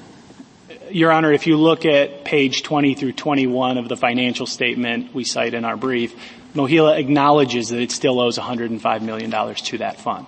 And the point that I was making earlier is that the fund, contributions to the fund and contributions to the scholarship program are different sides of the same coin. The state has been constantly, throughout the entire time uh, from 2007 till now, has been constantly receiving payments from MOHELA, and those payments have taken the form sometime of Lewis and Clark, but more, more often recently it has taken the form of a scholarship contribution. Have you expressed any plans to actually use the fund to pursue projects in the foreseeable future, and if so, what projects? Uh, at this point, the projects have been put on pause. I see. So we're talking about a fund that hasn't been contributed into because the state has waived the obligation to do so for at least a temporary period of time. And then even if the funds were to go into um, this particular fund, you don't have a set of plans that you are planning to pursue with them. But all that requires is the legislature and the governor to move forward once the money, once the fund has been. Yes, has no, been I understand, but we're trying to figure out the degree to which the state is injured by the money not being there. And so on the one hand, you know, I hear Justice Sotomayor exploring with you the fact that the state has allowed the money not to be there in the recent past by saying, don't worry, you don't have to put it in there, MOHELA. So that seems to be a, a sort of strike against the state now saying we're so injured because the money isn't there. And then we have, on top of that, um, your representation here that the state isn't even actively seeking or interested in the money insofar as it's decided that it's going to engage in some sort of project that we need the money for. So I'm just wondering about the speculative, attenuated nature of the harm that you're alleging on the basis of there not being or, or of the risk that we won't have extra money put into this fund. Your Honor, I, I, disagree with, with what you said that the state has waived the obligation under the fund. What the state has done is it's engaged in a quid pro quo discussion with MOHELA and it has said that in exchange for $65 million in payments to the scholarship fund, it has allowed the, the timeline to be extended. Yes, That's I apologize. I'm just saying the state has not pressed MOHELA to put money into the fund because right? it correct, but because it has been receiving money in another fund. I, I, appreciate that, but I guess I'm just still trying to understand how you can look at that fund as the basis for the injury that you're claiming uh, with respect to this particular plan. Your Honor, because the next due date for the fund is the a year from now. And you can't extend it? It can be extended, but that would be in exchange for them giving another contribution to a scholarship fund, which is further showing that there are further financial contributions. And there, the, the plan is not totally uh, uh, ridding them of any opportunity to make money, so they do have some other income. Yes. Uh, MOHELA? Yes. Whether MOHELA has other, yes, yes MOHELA has. All right, so we could believe that the income that MOHELA gets from its other sources of revenue could be used to pay off in a year the, uh, the, the amount that the state says it requires in order to put off the obligation yet again, right? I, I don't, I don't think, well, here, here's the key point in response. What MOHELA says in the letter that the government filed as supplemental authority with the Eighth Circuit is that they take all available funds beyond their expenses and reasonable reserves and they devote them to student financial aid in Missouri. So if their operating revenues are cut by 40%, we know what they do with the money at the top, the excess money. They give it to students attending school in Missouri. So if their operating revenues go down, that's the first thing that's going to go. General, I'd like to put aside the Lewis and Clark Fund for a minute and I want to return to the direct injury argument, the MOHELA is an arm of the state argument. Justice Sotomayor was pointing out, statutorily, MOHELA has the right to sue and be sued. Uh, the state doesn't have responsibility for its liabilities, and the state has disclaimed any res- any claim to the assets. Is that correct? I would disagree with the last point. I don't okay. think the state has disclaimed any interest in the assets. So explain to me why. Because on the one hand, you have, you know, uh, in um, Missouri Statute 173.420, you have uh, the last sentence says that nothing in these sections shall be construed to deprive the state and its governmental subdivisions of their respective powers over assets of the authority. But then in the next section, um, 425, it says no asset of the authority shall be considered to be part of the revenue of the state. So which is it? I mean, because it would be hard to see how a win for the state would benefit MOHELA or a win for MOHELA would benefit the state if the assets are completely separate. You don't get any money out of it. Putting aside Lewis and Clark, because I'm not really interested in that. So, Your Honor, to, to go to the second provision you read, uh, 425, it says no asset of the authority shall be considered to be part of the revenue of the state within the meaning of a specific state constitutional provision. So I would then say that's only for a limited purpose. The prior provision that you read where the state has preserved its authority over MOHELA's assets shows that any residual interest in MOHELA's assets belongs to the state. So we cited the reciprocal casualty exchange case in our brief that shows that the legislature could abolish an entity like MOHELA and if it did, the money would come back to the state. So the state does have the ultimate interest in the property of MOHELA.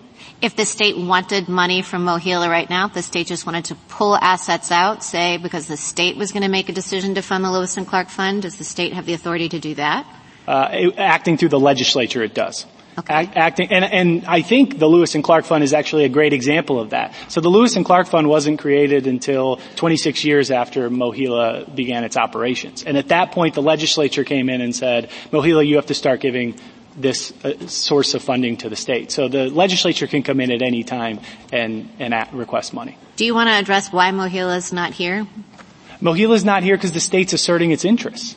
MOHELA doesn't need to be here because the state has the authority to speak for them. And that brings me to... Why didn't the state just make MOHELA come then? If, if MOHELA is really an arm of the state and all of this would be a lot easier, mean the Solicitor General conceded that if MOHELA was here, MOHELA would have standing if MOHELA is an arm of the state, why didn't you just strong arm MOHELA and say you've got to pursue this suit?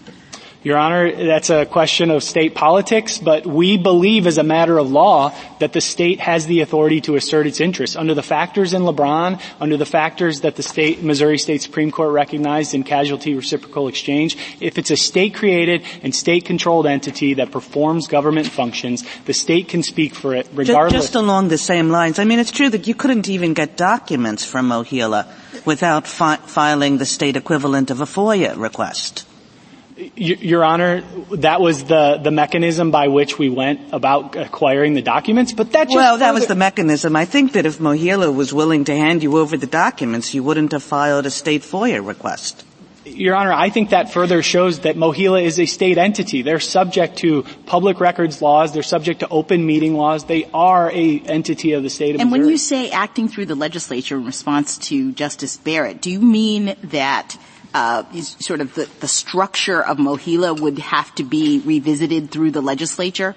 In other words, you've now set it up. We have a law in Missouri that structures this corporation in a certain way, and it is separate so when you say acting through the legislature, do you mean that there would have to be some kind of amendment to the way in which MOHELA is and operates in order to allow for you to reach its assets? I, I, think it would have to be an act of the legislature, whether it took the form of amending the existing statutes or whether it was a new statute. It would have to be an act of the legislature. Counsel, on the merits, um, if I could direct you to uh, the Solicitor General's argument suggesting the major questions doctrine does not apply because this is a benefits program, despite um, our our holding in King versus Burwell.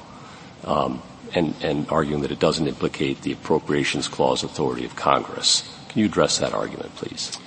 Uh, yes, Your Honor. The whole point of the major questions doctrine is to preserve the separation of powers, and it rests on the presumption that Congress intends to address major questions. I understand that, but this is a more specific question with respect to benefits programs right. and the relationship between it and the appropriations clause and King versus Burwell. Your Honor, the reason why I referenced the underlying doctrine and why it exists is that those same reasons apply in this benefits context no less than they do in a different regulatory context. The separation of powers is implicated here because we're dealing with a congressionally created program. In addition, if anything, I would say that there are more reasons to apply the major questions doctrine here because what the agency is effectively doing is exercising the power of the purse by going into the federal balance sheet and crossing off nearly a half trillion dollars in loans payable to the government. That is a quintessentially legislative function. So that's even more reason why the major questions doctrine should apply. Isn't the, uh, well, I, I, I was just going to ask, that's the whole purpose of the HEROES Act. The whole purpose of the HEROES Act is to say in either for veterans or not for veterans, for people who are in military service or in a national emergency, we give you the authority to impose debt on us. Um, the forbearance of payment is is it five billion a month or something like that? It's an outrageous sum, and yet that is no one is disputing that the secret that the secretary has that power.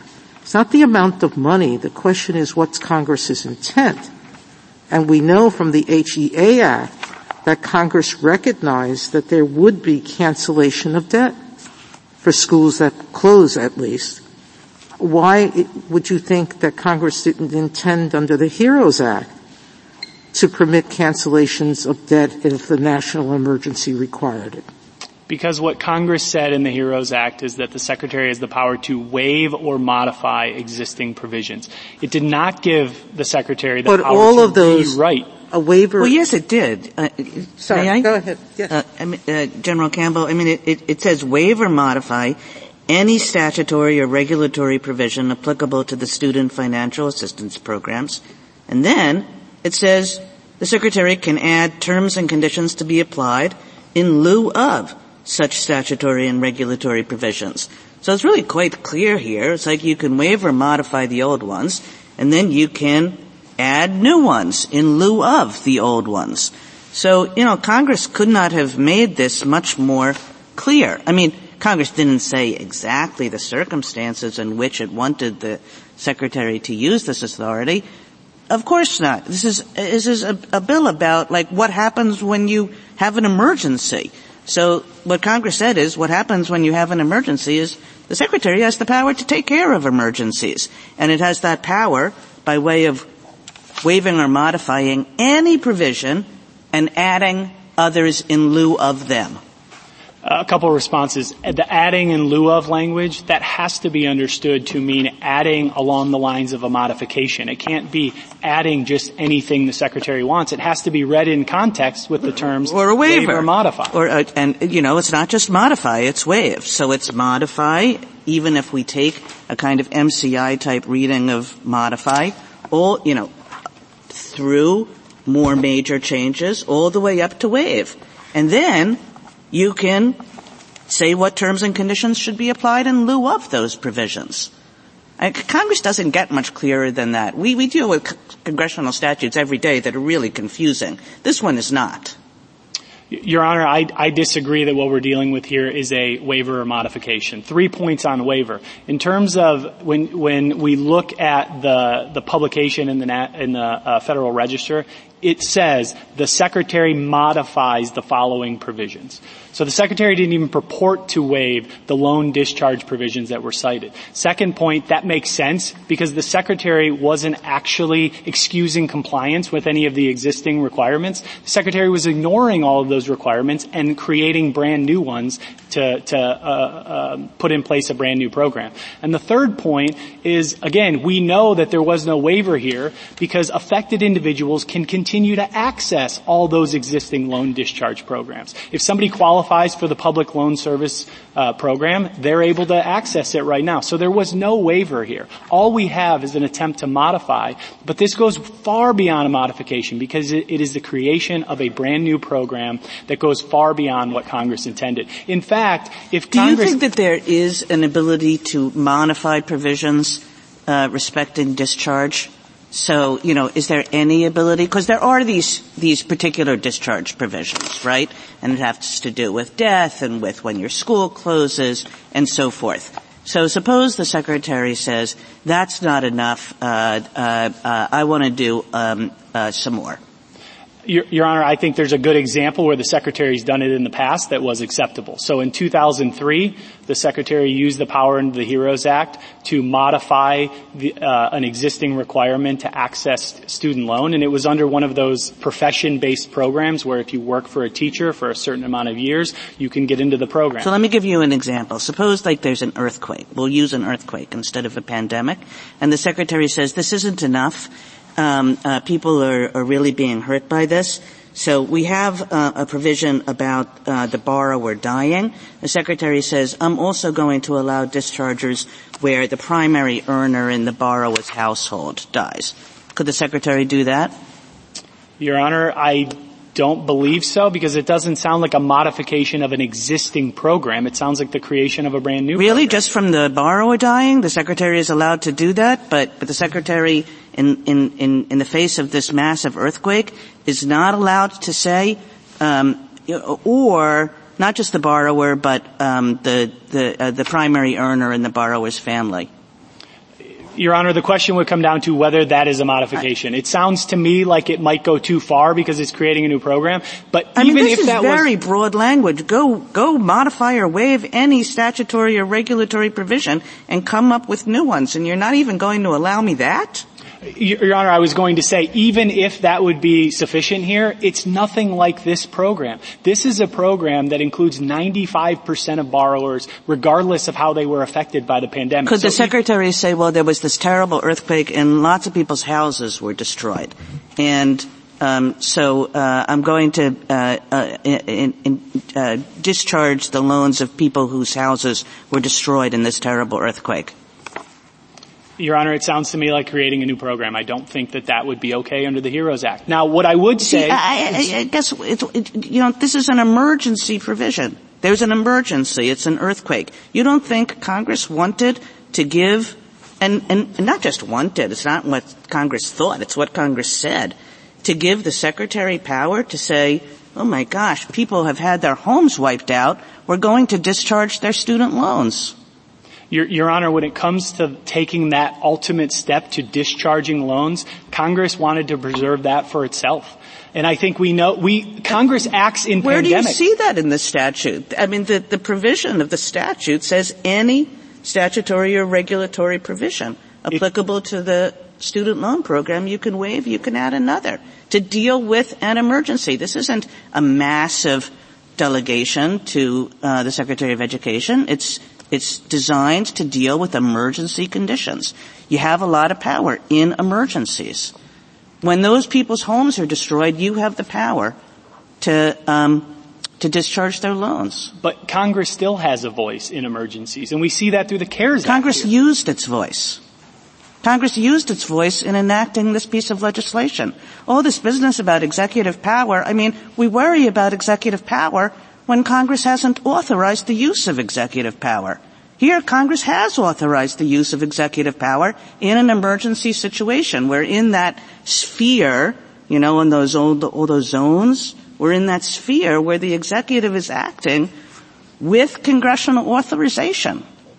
Your Honor, I disagree that this is congressional authorization because it's not a modification. It goes way beyond that. It creates a brand new program and that's not what the HEROES Act allowed. If the HEROES Act did allow the wholesale rewriting of statutes whenever an emergency arose, then that would create an issue, constitutional issue under Clinton versus City of New York. And it essentially would be allowing the executive branch to go in and rewrite statutes after the fact, and the executive branch doesn't have that power. Uh, thank you, counsel. Um, just pick up on the discussion uh, that we've been having at the breadth of the statute at issue here. How does it compare to the breadth of the statutes that were at issue in our major questions doctrine, uh, where we indicated enough, even though the breadth of some of those provisions would, by their terms, literally cover the authority that the agency exercised, that given the nature of the authority and its consequences, that was not clear enough? Your Honor, I think it, it, fits within those cases, and I would point the court specifically to Alabama Association of Realtors. In that case, the statute authorized the relevant federal official to engage in actions that he thought in his judgment were necessary or in his judgment may be necessary. Yet this court looked at that language and said that it was not broad enough to, to authorize uh, the, the action at issue there, the CDC eviction moratorium, and it did so because of the major questions doctrine. Justice Thomas? Justice Alito? Justice Sotomayor? This is substantially different because the Secretary is authorized to cancel loans under HEA. So this is not an action as a moratorium on eviction, um, which had never occurred previously or uh, wasn't within the wheelhouse of the agency. At least that's what the court said. I have I had a difference of opinion. Putting that aside, um, this is not an action that could come as a surprise because it is expressly permitted under the HEA Act and nothing in the HEROES Act says that the Secretary can't do something that's in the normal course of its business in circumstances that justify it, like a school closing or like a school engaged in fraud. Those are exceptions that clearly are permitted under the HEA to cancel a debt. So why would I have a view that Congress didn't understand that in a proper emergency, debt cancellation would be right? I would go back to my prior prior answer, which is there is a difference between modifying an existing loan forgiveness program in light of the national emergency, which is appropriate. And an example of that is to take the existing uh, loan discharge program for teachers, and there has to be consecutive service, and to say if the reason why that teacher f- would fall out of the consecutive service requirement is because of the national emergency, it's okay to waive that requirement or to modify that That's requirement. changing the program. I, mean, it, it's semantics. Clearly a waiver is an extinguishment. Um, whether you're whether you're rewriting it to say um, a national emergency will pause your service years. Statute says you have to serve consecutively, and the secretary saying you don't have to. You're rewriting the statute. You just want to say this is a bigger rewrite than I like, but it's not rewriting the statute, it's just saying this obligation is terminated. Your this Honor, obligation to serve continuously is terminated for this period of time. it's a bigger rewrite than the words waiver modify That, allow. that really has us, um, as the third branch of government, changing Congress's words because we don't think we like what's happening. Your Honor, I would. Uh, there's a 50 million students who are uh, will benefit from this, who today will struggle. Many of them don't have assets sufficient to bail them out after the pandemic. They don't have friends or families or others who can help them make these payments. The evidence is clear that many of them will have to default.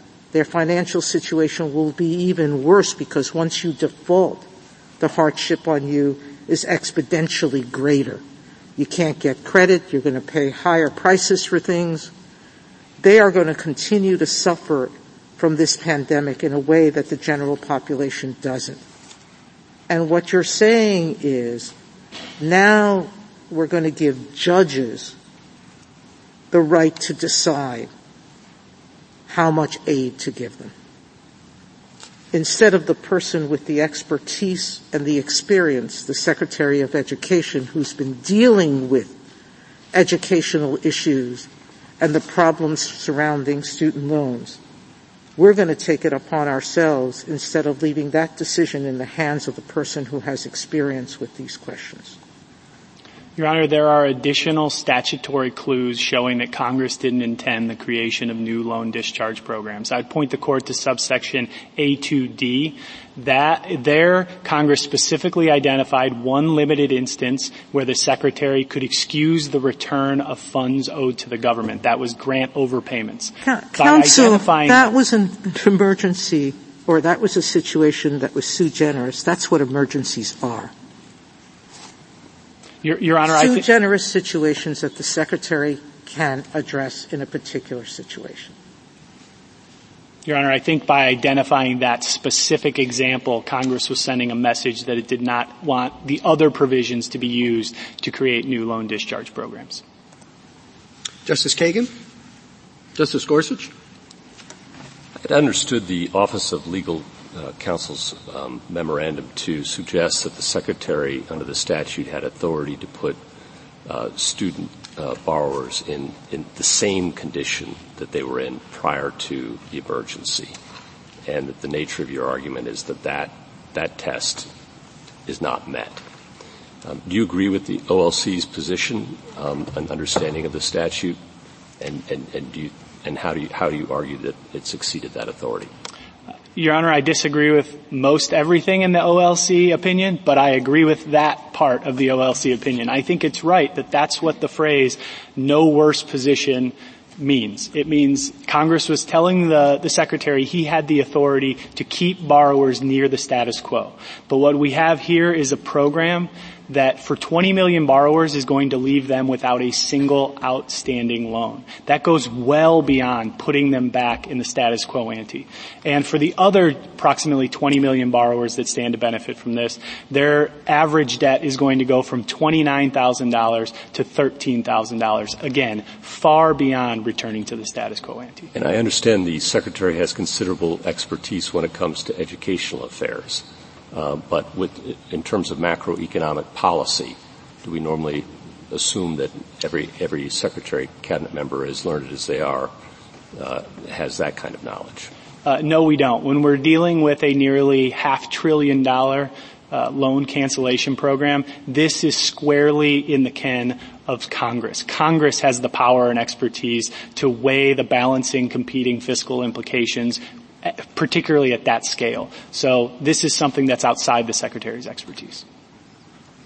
Justice Kavanaugh? I think when we're talking about emergency powers, that certainly focuses the inquiry, but that doesn't uh, mean that the executive can't take action. And it all then turns on the, I think, the language of the statute uh, at issue and the kind of action taken. And I think you have a, uh, a good argument on modify, but what do you do with the word waive. That is an extremely broad word.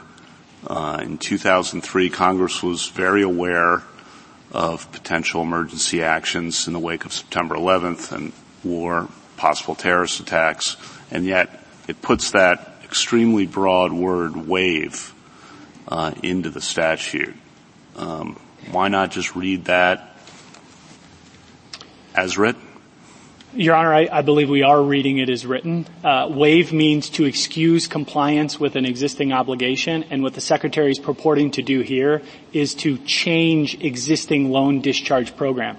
The Secretary is not waiving anything in those provisions. And so we think, as I explained earlier, that the word waiver simply doesn't apply here. Now to the extent the court looks at the term waiver and finds that that's cause to read the phrase waive or modify a little more broadly, it still doesn't reach this program because the Secretary is not dealing with any of these existing provisions that he purports to cite. He's not changing anything within them. He's frankly ignoring what's there and creating a brand new program, and that's not within the language of this statute. You don't think that fits within waiver? I don't believe it does, no. Okay. A waiver is to take something away, and the Secretary is not taking anything away from the cited loan discharge provisions. And then on the um, body of precedent we've developed within the pandemic on emergency powers and, and major executive actions, we have the eviction moratorium case, we have the national OSHA mandate case, but on the other hand, we have the healthcare mandate case. And I think the distinction, one of the distinctions drawn there was that was more in the in the wheelhouse of the agency uh, in question. And I think uh, the Solicitor General has argued, and just get your response on this is right in the wheelhouse. Justice Sotomayor is just saying this right in the wheelhouse of uh, what the Secretary of Education would normally be expected to do, unlike CDC doing an eviction moratorium. I know you've addressed this a little bit, but just get your response on that. Your Honor, I don't think it's in the wheelhouse because it's creating a brand new program. The only entity that has created new loan discharge programs is Congress. There's a number of them in the Higher Education Act, but the Secretary has never before created a brand new loan cancellation program, particularly under the HEROES Act. As I mentioned at the outset, the HEROES Act has never even been used to forgive a single loan in the past. That's telling because one of the things the court looks at in its major questions jurisprudence is if it's unprecedented, and we certainly have an unprecedented use of a statute here. Thank you. Justice Barrett? Two questions, one on merits, one on standing. Um, First on the merits, do you agree that this administration and the prior administration had authorization under the HEROES Act to pause loan, re- loan repayment obligations? Your Honor, it's a, we're not challenging it in this case. I know, I but the a, question is, do you think it's within it? This kind of goes to the sure. scope of waiver modify, right? Yes. I, I think that the, so if I can go through the timeline to explain. So the first seven days on March 20th, 2020, uh, Secretary DeVos waived but didn't indicate what legal authority she was using. I have no way to assess that because I just don't know what, what uh, authority she was using. Then Congress came in seven days later and enacted the CARES Act. The CARES Act put a payment pause in place for six months. At the end of that six month period, Secretary DeVos extended it for three months. I think arguably that was a legitimate use of the HEROES Act because taking a congressionally created six month program and extending it for three months seems like it might be a modification. But now that we're two years down the road, we're beyond modification and not only that, the connection to the national emergency has become even more tenuous. So your argument is that even assuming that Secretary DeVos initially had the authority to, and you're, you're kind of just whiffing on the question about before the CARES Act was passed, right? But you're talking about after the CARES Act was passed, she arguably had authority under the HEROES Act to extend the pause, but that at some point as that time dragged on post the CARES Act, when the new administration came in, then it exceeded the authority to waive or modify? Your Honor, it could have been the Secretary DeVos had two extensions. It could have been her second extension. I don't think it hinges on who the administration was. At some point, I think it goes beyond a modification and the connection to the national emergency became too tenuous to maintain it. So it's not that a pause is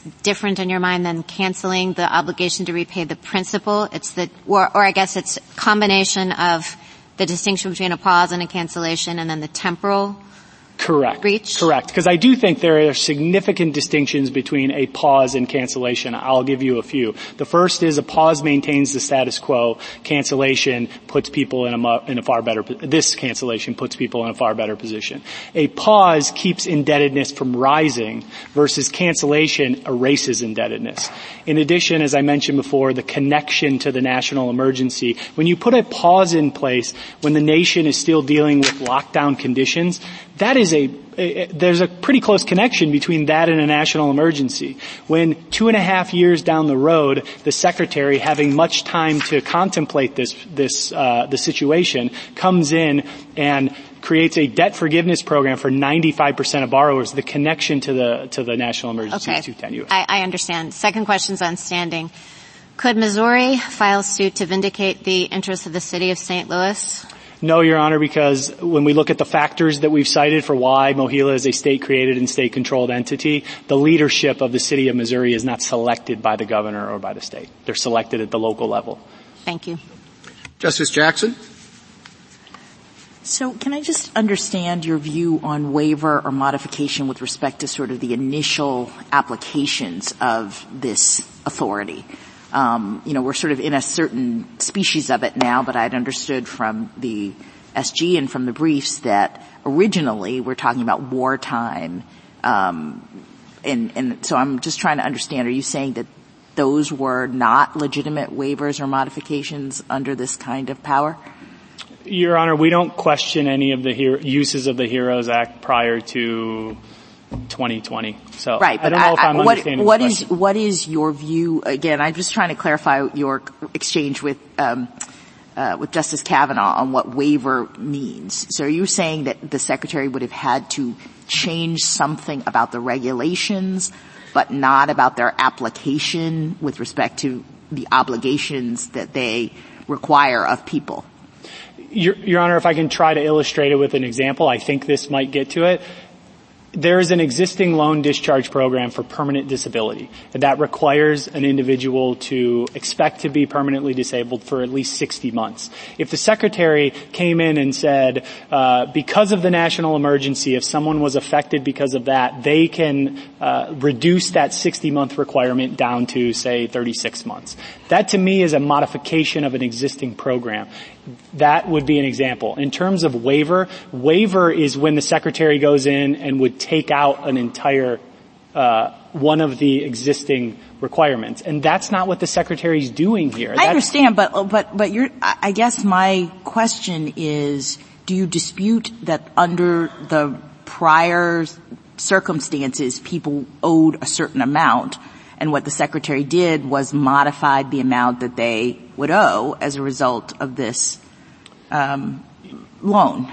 Your Honor, I think that's exactly what he was trying to do, and I think that highlights why there's a problem here. Let me okay. point the court specifically to the statute that we cite on pages 46 through 47 of our brief. Congress knows how to authorize the Secretary to waive or modify an amount owed. We cite provisions in the Higher Education Act that specifically say the Secretary shall waive the amount owed. Here, the Secretary wasn't given that language. If the Secretary instead was given the power to waive or modify provisions. And so that's why the analysis why doesn't it all why doesn't it all reduce to the same thing? And this is where I go back to the sort of original application. I mean, so fine, we have wartime people who are away and you say you have no problem with the secretary modifying the regulations insofar as it would help them. But doesn't it reduce to just them not having to pay as much? I don't understand why there's really a distinction well, between waiving the, the regulations in the way that you're reading this and waiving the amount a person owes under a regulation that relates to a loan. Your Honor, there's never been a past use of the HEROES Act that would eliminate the amount that someone owes. So I don't think there's a prior comparator to look to. Okay. Let me just ask you one final question on my big picture concern. So I was listening carefully to your uh, opening statement, and you started by indicating that this is one of today's most debated policy questions, and you ended by saying that we, the courts, should essentially answer it by invalidating this program. And what concerns me is that to the extent you're talking about separation of powers and major questions, the judiciary is part of the same constitutional separation of powers dynamic um, that compels us to think about questions like the major questions doctrine. And I feel like we really do have to be concerned about jumping into the political fray unless we are prompted to do so by a lawsuit that is brought by someone who has an actual interest. So this is why I'm sort of pressing really hard on the standing point. And so do, do you dispute that the ordinary standing rule would be that a plaintiff cannot establish standing by asserting the interests of an independent actor or by saying that an independent actor not before the court will respond to the defendant's actions in a certain way. I mean, isn't the ordinary rule one that really doesn't cover you and what you're asking for in a way is an extension of our standing principles to allow for the state to proceed with this action? Your Honor, I don't believe so. I think what we're asking for is the st- same treatment that the federal gov- government got in Cherry Cotton Mills and Erickson.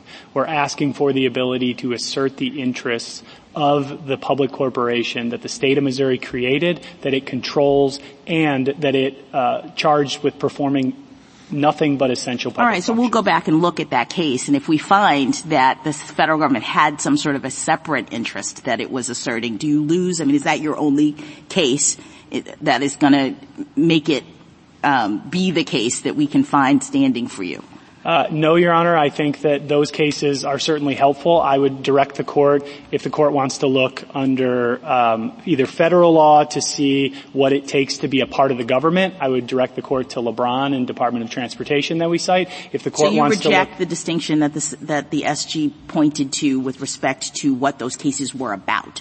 Those were not standing cases. We have different doctrines that apply when we're looking at different issues, and the issue of whether or not you are injured by uh, you know, an injury to another entity, an independent corporation, seems to me to be a separate thing. So do you have a case that would help us to understand whether uh, an entity like MOHELA that has totally been isolated through state law from liability, that can sue for itself, et cetera. Do you have a case where we've said that same kind of entity uh, you can sue as a state in, because you're injured for standing purposes?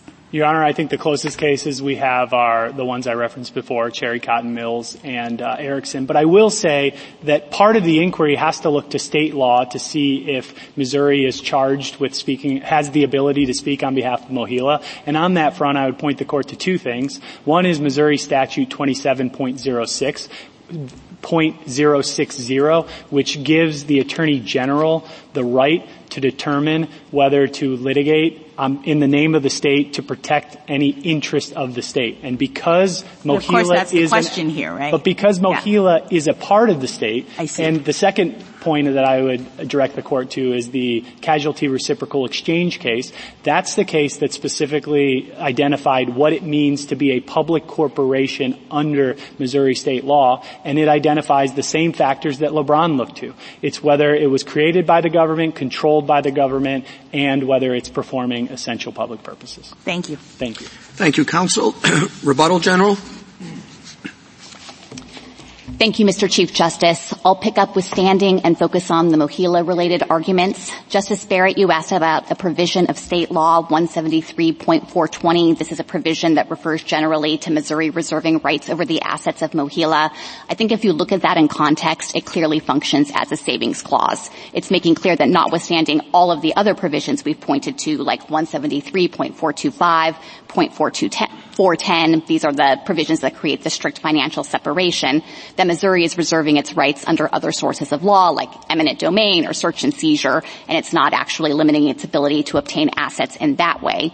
I understand my friend to have conceded that actually Missouri would have to change its law and change the structure of MOHELA if it wanted to have any direct access to MOHELA's assets, and that makes sense because these other provisions that I just pointed you to are very clear that there is absolute financial separation between the state and MOHELA. Uh, you asked as well about control over MOHELA, which my friend has emphasized several times. That's actually one of the relevant questions under the arm of the state doctrine, whether you could direct the authority in any way. I'd point to Justice Kavanaugh's decision in the D.C. Circuit in the Puerto Rico Ports Authority case. There it was significant that you could direct the, the authority to sue, and here that's obviously lacking, and the state hasn't attempted to do that. My friend uh, several times brought up the Cherry Cotton Mill and Erickson cases. In Cherry Cotton Mill, there was an express statutory right of the United States to tax offsets, and the court was interpreting that statutory language and determined that the United States had its own interest in the statutory right and further emphasized that with respect to that particular public corporation, and I'm reading from the language of the court's opinion, that for the public corporation, its profits, if any, go to the government. Its losses, the government must bear. There wasn't the financial separation in that case that exists here, and there was a distinct statutory right on behalf of the United States. Erickson is even further afield. It wasn't a case about standing at all, and there the United States had a contract right that the instrumentality had entered into as an agent of the federal government. The instrumentality was itself a plaintiff in that case, and there was no Article 3 issue in the case. Finally, I'll focus on the contributions to the Lewis and Clark Discovery Fund. This is the secondary argument as it relates to MOHELA. There are huge factual deficiencies in trying to premise standing on that basis. As we've explained, they haven't been able to bring forward allegations that would substantiate the asserted financial impacts on MOHELA, and certainly haven't established that that will be the likely cause of any default to a fund that hasn't been paid for the last 15 years. But there's also a more fundamental legal problem with their theory. It has no logical stopping point. There's nothing, for example, that would prevent anyone who's owed a debt to say that suddenly they can have standing to challenge a regulation that doesn't affect them in any way because it might affect the debtor who then will be unable to make good on that on that liability. And there is no precedent in this court's Article 3 doctrine to support that kind of broad expansion of Article 3 standing here. Turning to the merits, I want to pick up on the colloquies that my friend was having about the meaning of the term waiver modify. And if I understand the gloss that he's putting on that language, I don't think that there would be any room to grant any kind of HEROES Act relief whatsoever. He says that there was no waiver or modification here, but there was. The Secretary took the provisions that deal with discharge and cancellation and he waived the existing eligibility requirements and modified those provisions to add an additional basis for relief. This is how secretaries across administrations have implemented the HEROES Act. For example, with deferment, the Secretary in prior uses of the HEROES Act took the provisions that exist for deferment and waived the existing eligibility requirements and then granted additional deferment in line with the national emergency. that fits with the plain language of the statute and to suggest that that automatically creates a brand new program would leave very little room for the HEROES Act to operate at all. My friend is getting it exactly backwards. The fact that there are already statutory provisions for things like deferment and forbearance and discharge demonstrates that Congress could foresee that all of those are ways that you grant financial relief to student loan borrowers and in the context of a statute like this one that is centrally focused on ensuring that the Secretary can act in unforeseen circumstances outside the existing scope of those provisions, Congress directed that the Secretary has the authority to waive or modify in order to expand eligibility for those forms of relief.